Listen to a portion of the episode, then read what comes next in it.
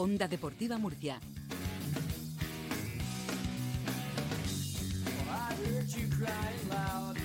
Le gusta Green Day, seguro, vamos, confío en ello a mi amiga Isabel Sánchez, Onda Cero Málaga. ¿Qué tal, Isa? Muy buenas.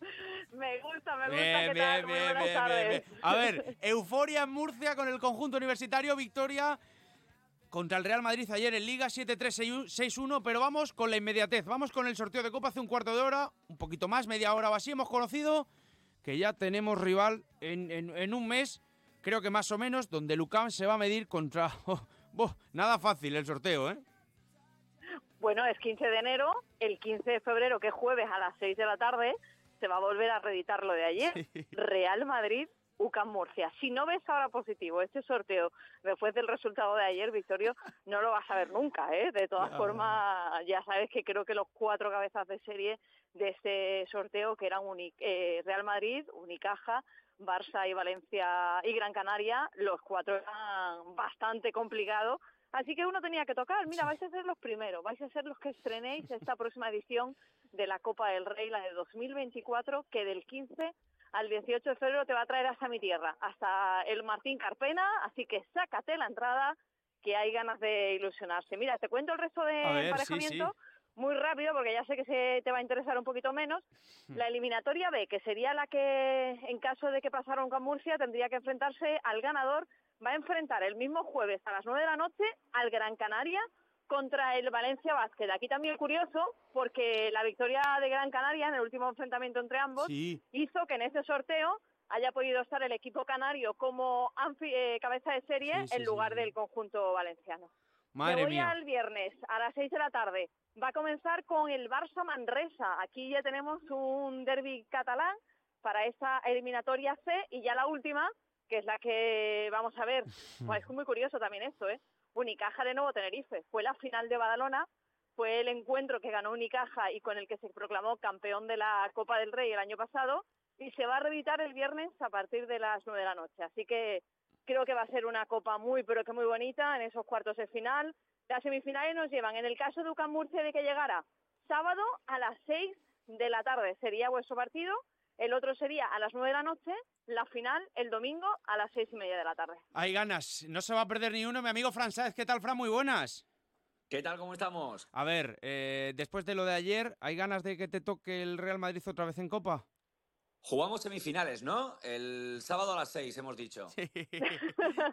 ¿Ya visto, pues ya está. Esas son, esas son las ganas. A ver, fíjate, curiosamente, el peor rival para mí hubiera sido Unicaja porque no le has ganado, porque el público estará ahí sí que por mucho ruido que hagas estará con el equipo eh, malagueño y bueno, del resto es verdad que el Real Madrid pues no se quería, o yo por lo menos no lo quería, prefería el Dreamland, pero le has ganado en Liga al Real Madrid, al Dreamland y al Barça. Les has ganado en casa y le has ganado al Real Madrid con muchas bajas, pero no hiciste mal papel en el Wizzing o durante una parte le jugaste de tú a tú y le pusiste en aprieto y al final es la fiesta de la Copa, ¿no? El Madrid lleva creo que 11 ediciones sin caer en cuartos.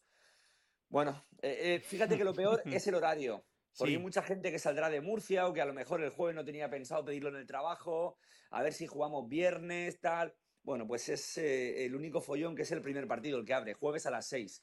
Pero bueno, ya se apañará la gente en el trabajo o se pondrá todo el mundo malo. Ayer, 30 segundos. El, motivo, el motivo, Victorio, de este horario es que el Real Madrid, como es el actual líder de la Liga Endesa, se le da la opción de jugar el primero de abrir para que pueda tener más tiempo de descanso de cara a que llegara, supuestamente, mm. a una semifinal. O sea que ese es el motivo por el que abre el Real Madrid, que habrá muchos aficionados que se hayan sorprendido, ¿no?, de ver a uno de los que en principio tienen más atractivo televisivo, el primero un jueves a las 6 de la tarde. Sí, desde luego que la hora no es, no es la mejor. Eh, Fransaez ayer 25 segundos locos para terminar 12 puntos arriba contra el Real Madrid, ese empate, ¿qué te pareció?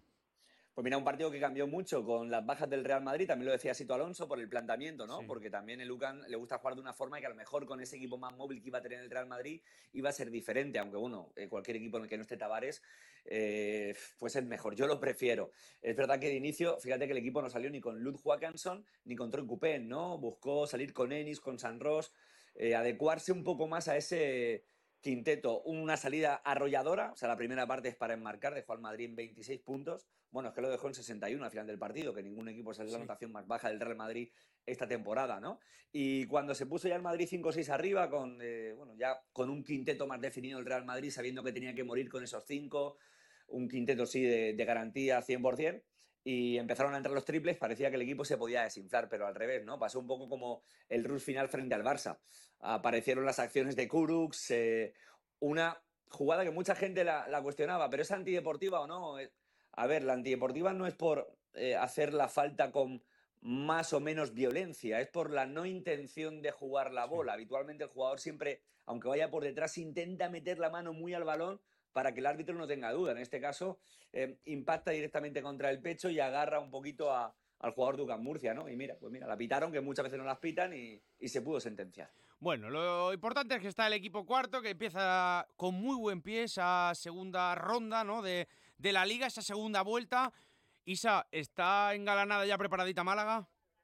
Bueno, todavía queda, todavía queda un mes para esta cita copera. Antes tiene un partido todavía en casa Unicaja como local. Lo que sí te digo es que no vale con venirte el mismo jueves, te tienes que venir con tiempo a Málaga, porque el 11 de febrero y dentro de estos actos de prolegómenos de lo que va a ser la Copa del Rey, vamos a tener concierto en el Martín Carpena de Lola Índigo. No sé si te gusta tanto como Green Day, pero creo que merece tu presencia aquí en Málaga ese conciertazo para comenzar a animarnos de cara a la Copa. Creo que va a ser muy interesante porque creo que además estamos viendo muy buen nivel en la ACB, creo que va a ser un unos enfrentamientos que son todos bastante, bastante vistosos por unos motivos o por otros. Así que no sé si te ha sacado ya la acreditación, compañero, ayúdame cuando vengas y trabajamos un poquito juntos. y estamos unos buenos días aquí en Málaga. Eso, pero a ver los conciertos, a ver el baloncesto, que es lo que me gusta. Isabel, gracias por estar con nosotros, compañera de Onda Cero Málaga. Gracias a vos. Un abrazo, un abrazo. Un placer estar con Isabel, como siempre. No sé, eh, apostíllamelo. Desde luego que ha sido a gusto empezar el 24, compañero. Hombre, imagínate, ¿no? Después de perder el otro día en Andorra, que se te queda un poco cara ahí decir, hostia, tal, otra vez podríamos haber sido cabezas de serie, evitar a lo mejor estos rivales.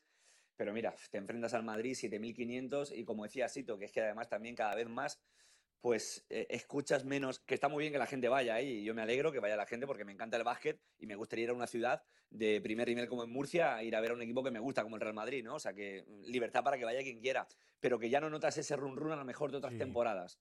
O sea, que ayer era eh, todos a una y fue precioso. Y además, fíjate que siempre terminando este tipo de partidos de la misma manera, aunque ayer se deslució por las últimas faltas técnicas y demás, pero con robos y con mates en las últimas jugadas, ¿no? O sea, ya has hecho el esfuerzo, ya has ganado el partido, pero aún así quieres rematar, ir más allá, robar el último balón o, correr la última contra y, terminar matando. Bueno, y lo de Kurux, increíble. Se cargó a España este verano con un posteo frente a Rudy, se cargó al Barça posteando a Brines, se cargó al Real Madrid posteando a Gavidec, que de los tres es al que seguramente no puedas postearle. Y le posteas y le metes la canasta decisiva.